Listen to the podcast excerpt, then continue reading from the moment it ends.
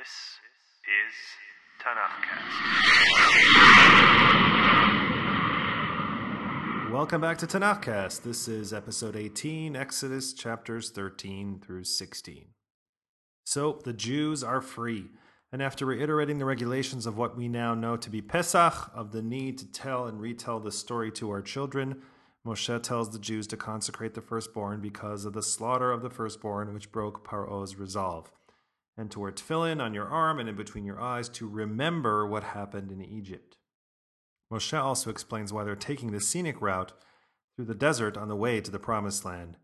And so, fulfilling the pledge to Yosef, kept in trust for generations, Moshe takes up Yosef's bones as the Jews move from Sukkot to Etam at the edge of the wilderness.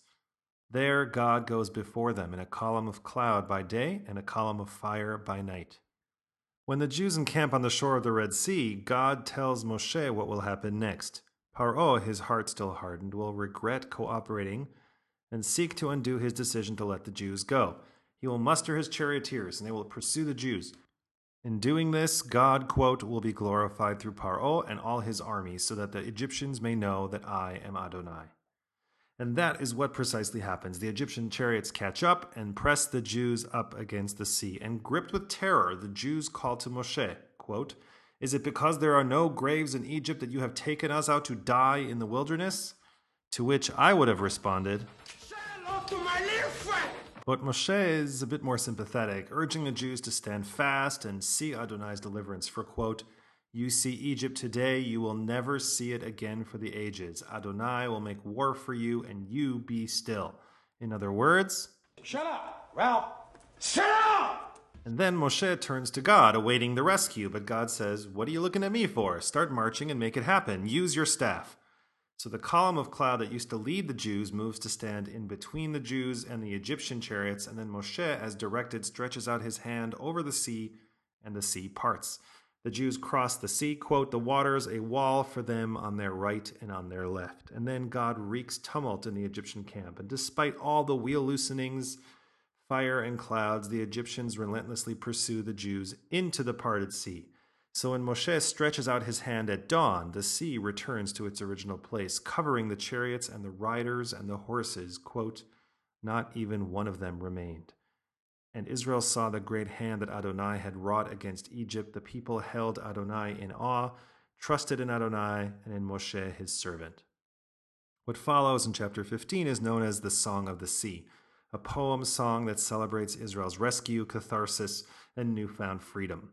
Then Miriam, Moshe's sister and prophetess, took a timbrel in hand, and with all the women and their timbrels began to dance and sing.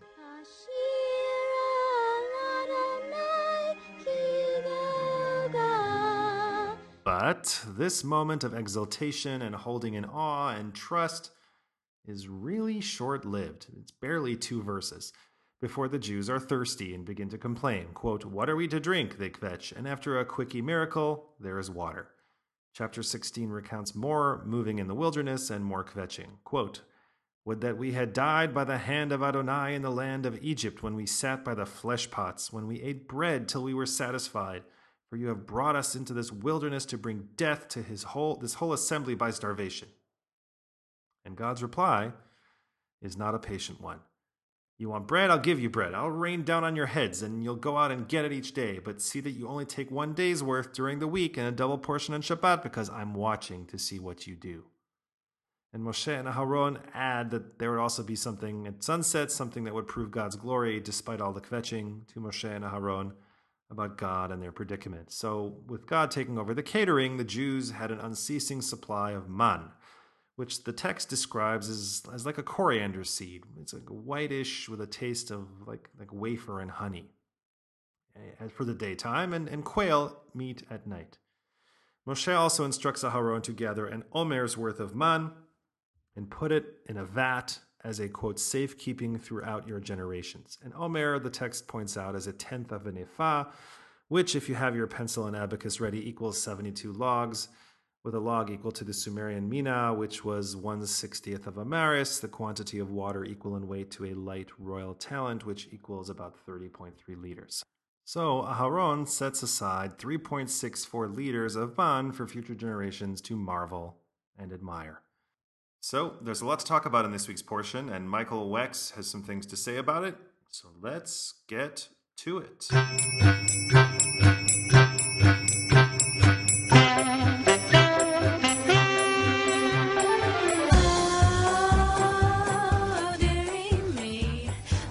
I guess I could start. We could start with just a just an introduction of, uh, I guess, the embarrassing part about who you are.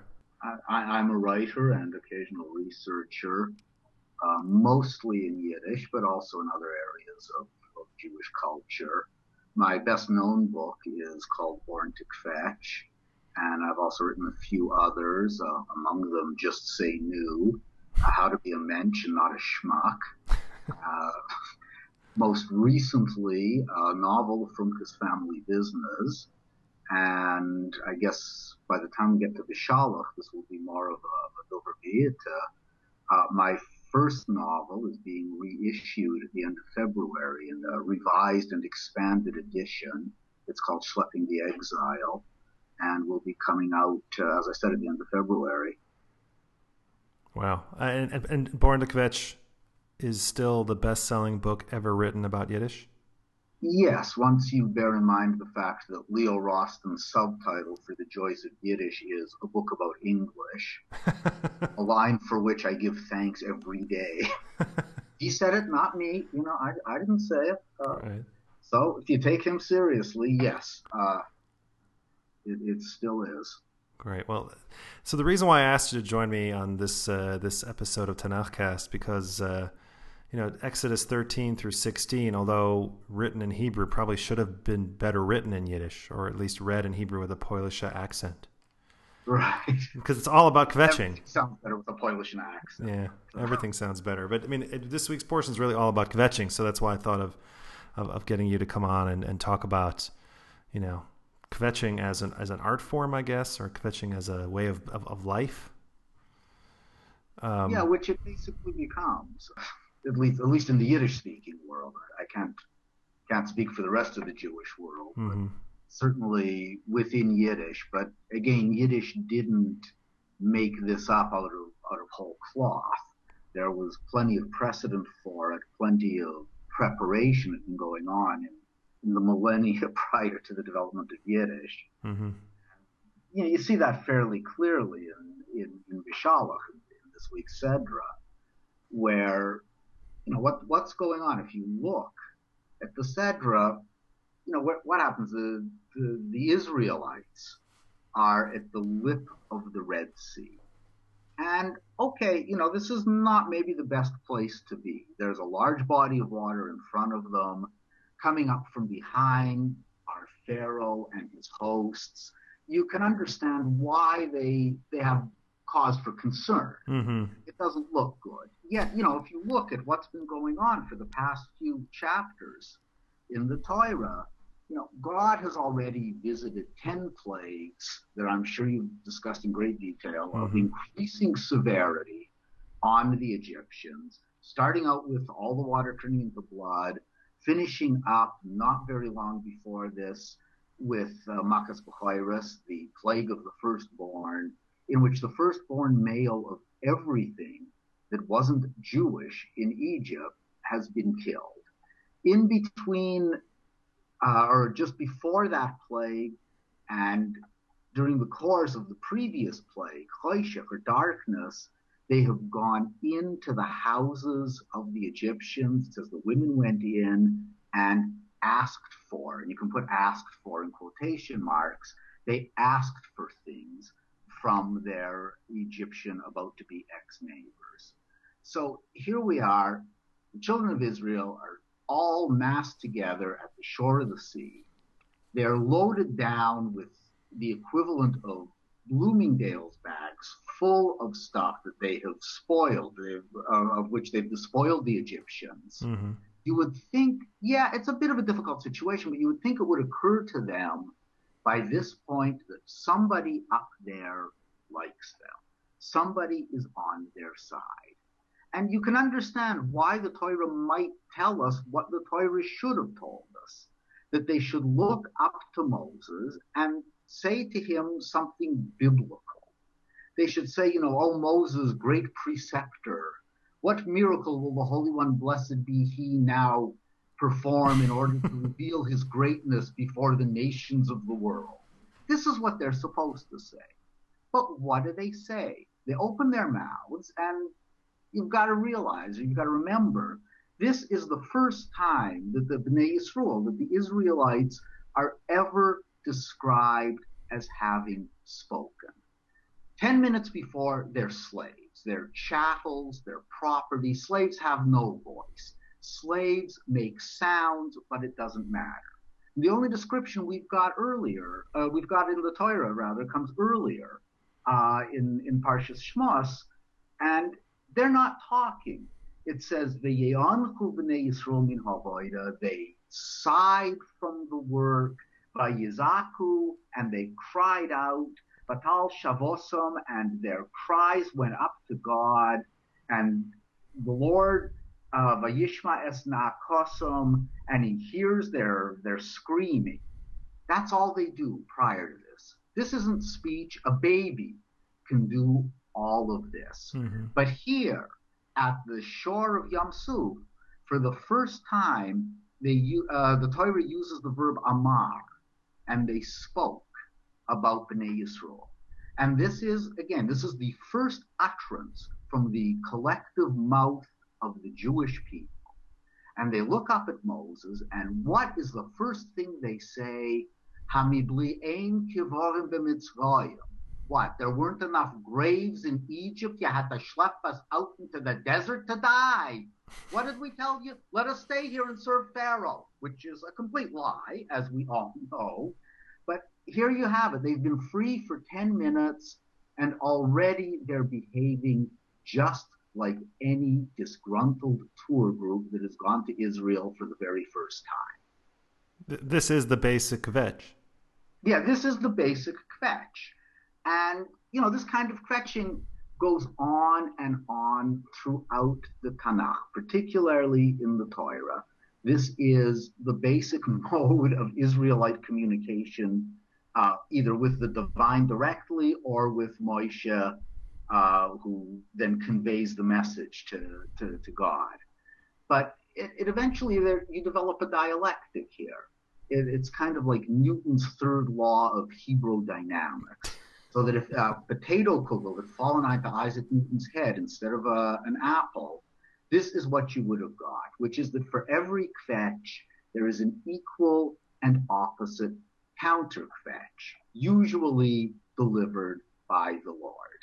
Here, the obvious thing is the, the sea parts and they walk through, and that, that's fine. But it gets clearer later on already once they cross uh, once, once they cross the Red Sea, it doesn't take long for them to start complaining about the food.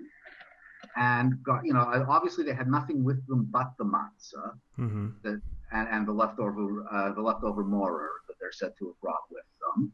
Uh, they didn't have any other food, so all right, you can cut them a bit of slack here because it seems to take a, a little while before they actually start complaining. And God sends some quails, and the quails fall down. But much later, already in Bamidbar, in uh, in Beha'aloscha, there's a famous, you know, one of the best known kvetches in the whole Bible, when they start to complain about the manna, and you know, once again they come to Moses and they say, you know, this is uh, probably one of the best known things in the Bible. Oh, that we had meat to eat. We remember the fish that we had in Egypt for nothing We remember the cucumbers, the melons, the onions, the garlic, and the leeks. And now there is all, our strength is all dried up, and there is nothing before our eyes but this manna. It's it's not like they're grateful for anything. it's not like you know. I mean, okay, the manna it was a bit of a problem, which we see later. I, I believe not not too far on from their their complaint at, at the Red Sea that you know Moses tells them how to go out and gather the manna. Each person is supposed to get so much for each member of his household and take it back. And you're supposed to go on Friday and take a double portion. And of course, they're out there on Shabbos trying to gather up man and everything. They don't really pay much attention. They're so ungrateful, they never even bother to give the stuff a name. They look at it and what do they say? Manhu, You know, what the hell is this? Another day of my life I have to eat without doing anything. You know, the biggest problem with the manna is they did have to bend over in order to pick it up. So why why are they complaining? Everybody who has a traditional education past about the fourth or fifth grade knows the famous medrash, the famous midrash, that the manna, as long as you were an Israelite, could taste. It had all the flavors in the world. right. It could taste like anything you wanted it to taste like. If you wanted it to taste like steak, it would taste like steak. If you wanted it would it should taste like chicken, it tasted like chicken. And it was so authentic tasting that you had all the same reactions as you would have had if it were the real thing.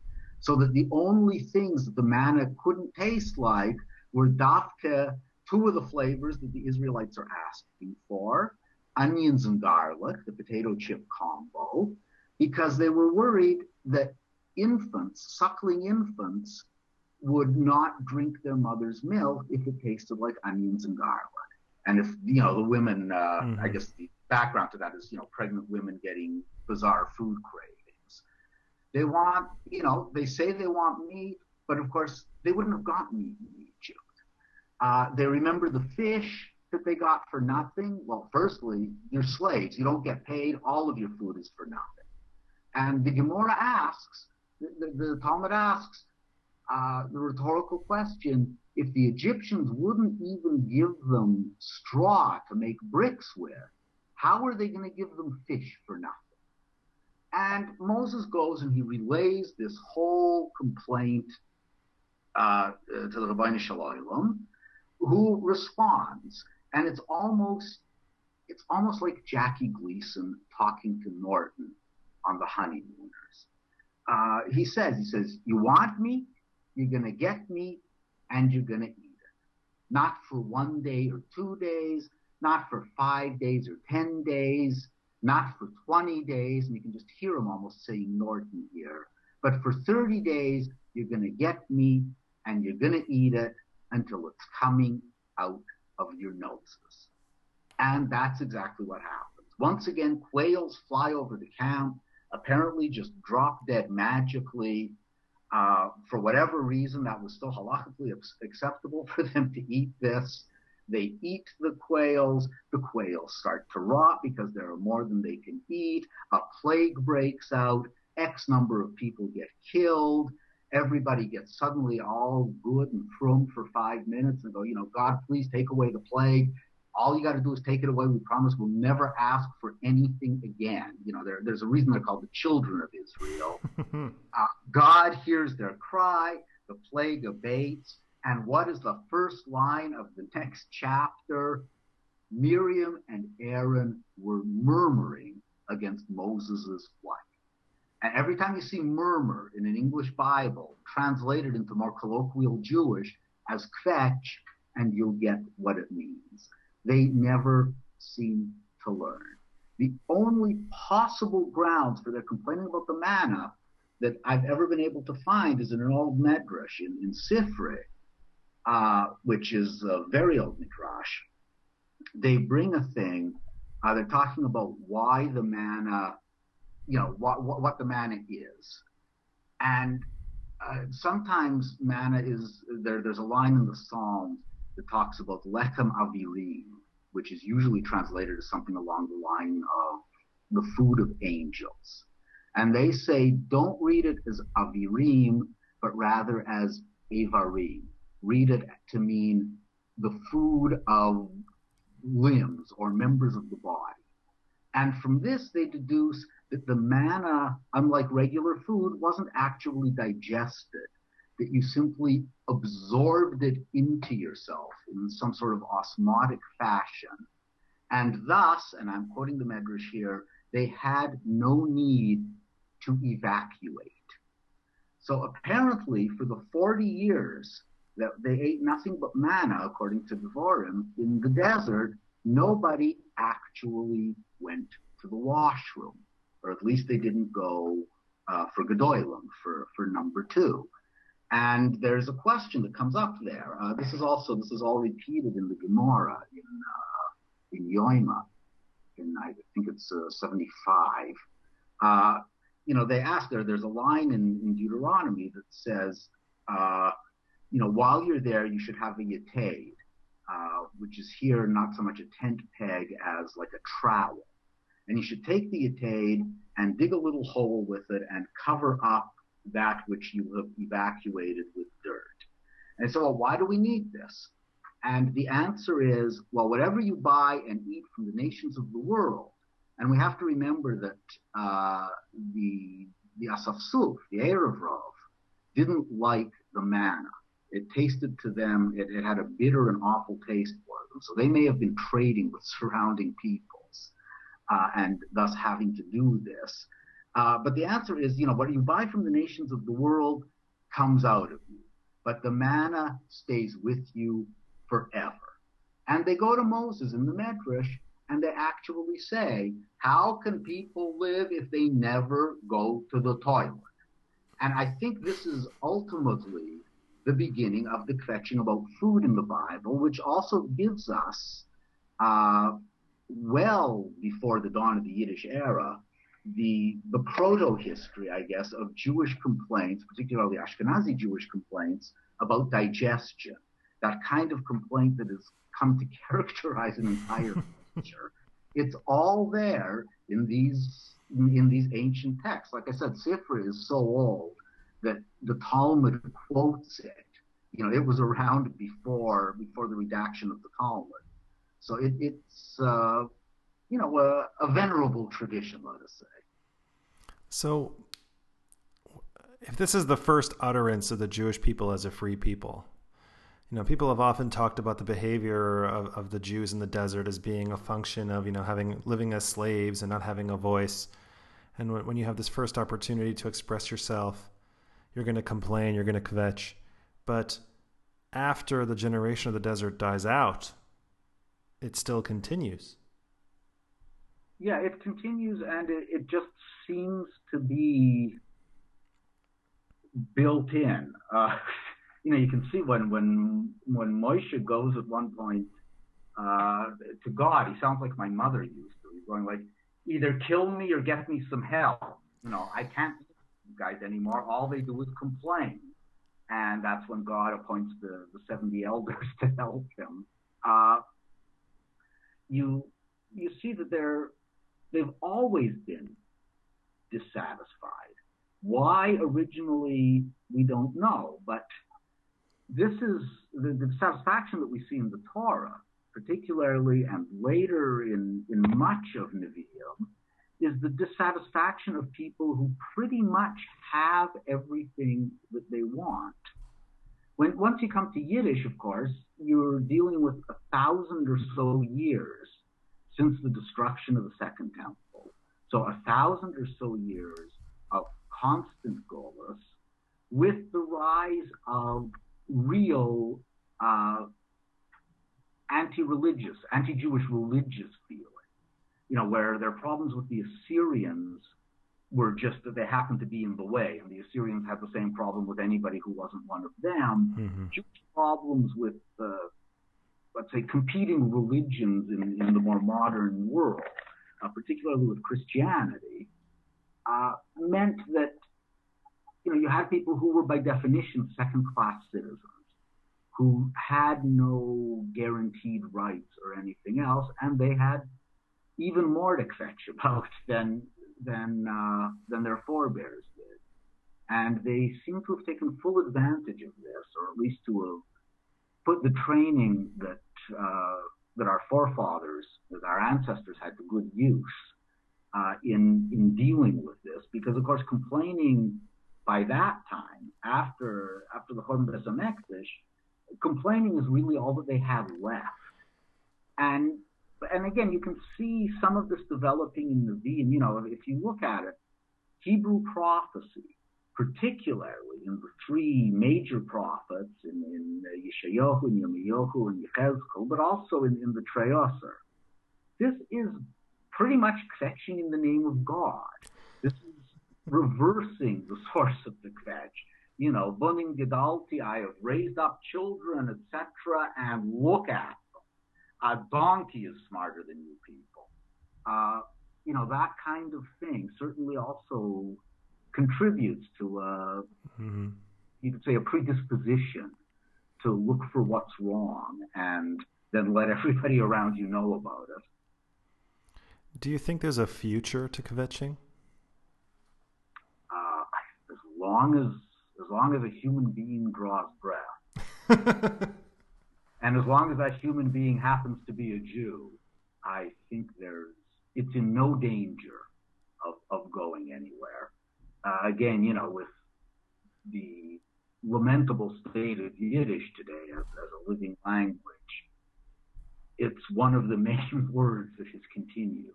I, I can't imagine a Jewish person of any denomination, of any degree of assimilation, who knows that he or she is Jewish, not being familiar with this word. Uh, that is of Ashkenazi background, at any rate. Mm-hmm. Well, Michael, thank you so much for uh, sharing your thoughts with me about the parsha, the portion of, the, of this episode, and kvetching. And gosh, it's going to take me a while to process all the uh, all of what you said about about our, our predilection to kvetching. Thank you so much. Well, thank you, Dan. Nice to talk to you. That was fun to do. Thanks for asking me. Okay. Have a good night. Yeah, have a good night. Bye-bye. Bye. I'd like to thank Michael Wex once again. He's a columnist, bon vivant, and raconteur, and author of Born to Kvetch, Yiddish Language and Culture in All Its Moods, the best-selling book ever written about Yiddish.